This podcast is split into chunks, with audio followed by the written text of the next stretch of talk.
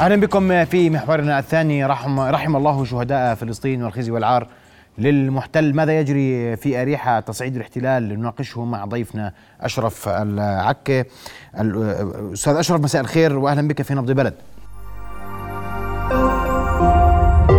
رؤيا بودكاست. مساء الخير أهلا وسهلا فيك. أستاذ أشرف سؤالي ما حدث في أريحة اليوم واختيار التوقيت من قبل الاحتلال ولماذا هذا الهجوم المتكرر على مناطق أريحة جنين نابلس.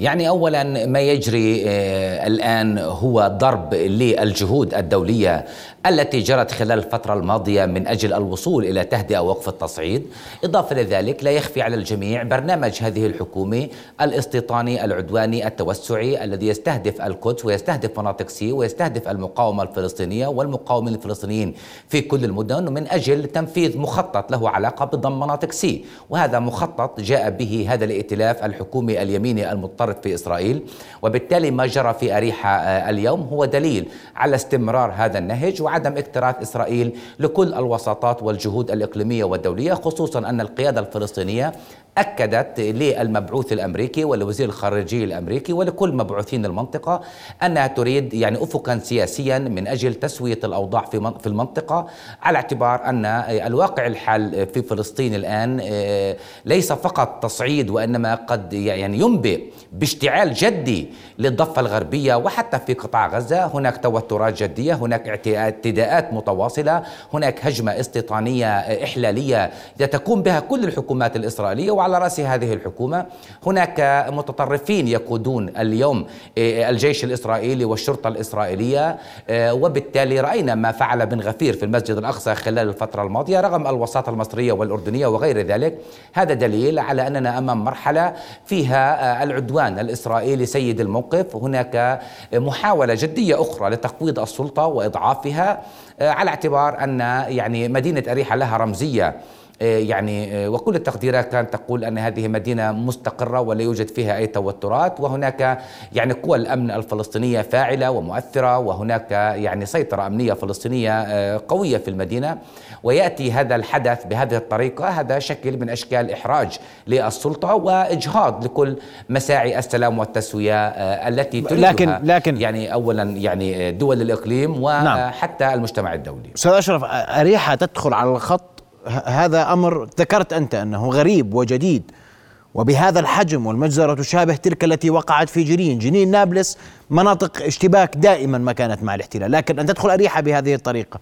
في هذا التوقيت بعد الزيارة الأمريكية وبعد التحذير من تصعيد في المنطقة قبيل شهر رمضان. هل تقرأ أن الاحتلال لا يبالي بكل ذلك؟ وهناك ردود أفعال فلسطينية في الداخل المحتل وعلى الأرض الفلسطينية أراضي الضفة الغربية على المجازر السابقة وهناك ترجيحات بوجود رد فلسطيني على ما حدث في أريحة اليوم. هل لا يبالي الاحتلال بكل ما يسمع ويحذر منه؟ شوف الاحتلال نعم لا يبالي. الاحتلال لديه هدف واحد الآن هو يعني تجيش المنطقة والعالم الغربي في مواجهة إيران وبالتالي يريد أن ينجز القبضة الأمنية وضرب يعني آه، الواقع يعني الداخلي الفلسطيني من خلال هذه الاستهدافات التي تزعج الرأي العام الفلسطيني وكذلك تزعج القيادة الفلسطينية في مساعيها لضبط الأوضاع. وللبحث عن أفق سياسي وبالتالي هذا مخطط إسرائيلي كبير يستهدف الواقع الفلسطيني والحالة الفلسطينية العامة ويستهدف بالضرورة كل الجهود الدولية لأنه يريد يعني ثمن من الولايات المتحدة والغرب. ورأينا نتنياهو في فرنسا يحضر عمليا بشكل أو بآخر لضرب إيران. هو يعني ما يريد بالضرورة هو محاصرة إيران شعاره المركزي من أجل استمرار بقاء أو بقاء الائتلاف الحاكم في إسرائيل هو أن يتوجه إلى إيران من أجل إرضاء سموتريتش وبن غفير لأنه يعلم أن الملفات الداخلية والصراع المتواصل مع الفلسطينيين على المدى الطويل سيفقد هذه الحكومة يعني آه، قدرتها على الاتصال على يعني آه، على المستوى الداخلي من جهة لأن هناك تناقضات مع المعارضة. إضافة لذلك يعني لا يمكن تسويق هذه الحكومة اقليميا ودوليا ببرنامجها العدواني على الشعب الفلسطيني وبالتالي يجب فتح معركة خارجية وما يجري على الساحة الفلسطينية هو لإنجاز يعني آه، آه، القبضة الأمنية وعمليات الضم والتوسع املا في إرباك الحالة الفلسطينية وإثبات للعالم أن الفلسطينيين عاجزون. عن السيطرة على وضعهم الأمني وهناك مطلب إسرائيلي أنه الطرف الفلسطيني من أجل أن يسيطر على الوضع الأمني وأن تقوم قوات الأمن الفلسطينية بدورها حتى تسيطر على عمليات الفردية. يعني يعني أحد المقاومين ألج على باله بدون تخطيط بدون فصيل سياسي بدون عملية منظمة. عمل عملية تتحمل القيادة والأجهزة الأمنية الفلسطينية والفصائل مسؤولية هذه العملية وهذا لا يمكن عمليا بالواقع الأمن المعاش. هناك كل عوامل الصدام ماثلة مع هذا الاحتلال في كل لحظة وفي كل دقيقة في كل مدينة وفي كل شارع.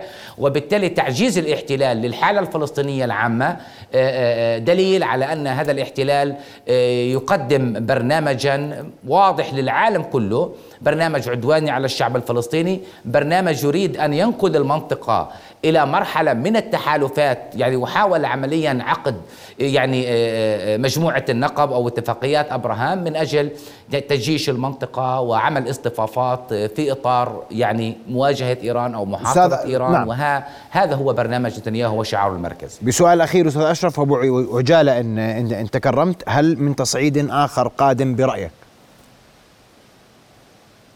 نعم أنا بتقدير التصعيد آه، يعني وأكثر من التصعيد. نحن أمام معركة جدية وحقيقية مع هذا الاحتلال ومستوطنيه المنفلتين.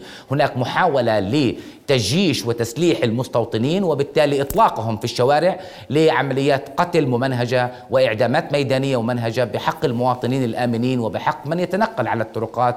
آه، وهذا دليل على أن هناك مرحلة من التصعيد. وأنا بتقديري نحن آه، في لحظة ما قبل الانفجار وهناك اشتعال قد يعم كل الأراضي الفلسطينية. أشكرك كل الشكر أشرف العكي المحلل السياسي كنت معنا مباشرة من استديوهاتنا في رام الله. كل الشكر لك.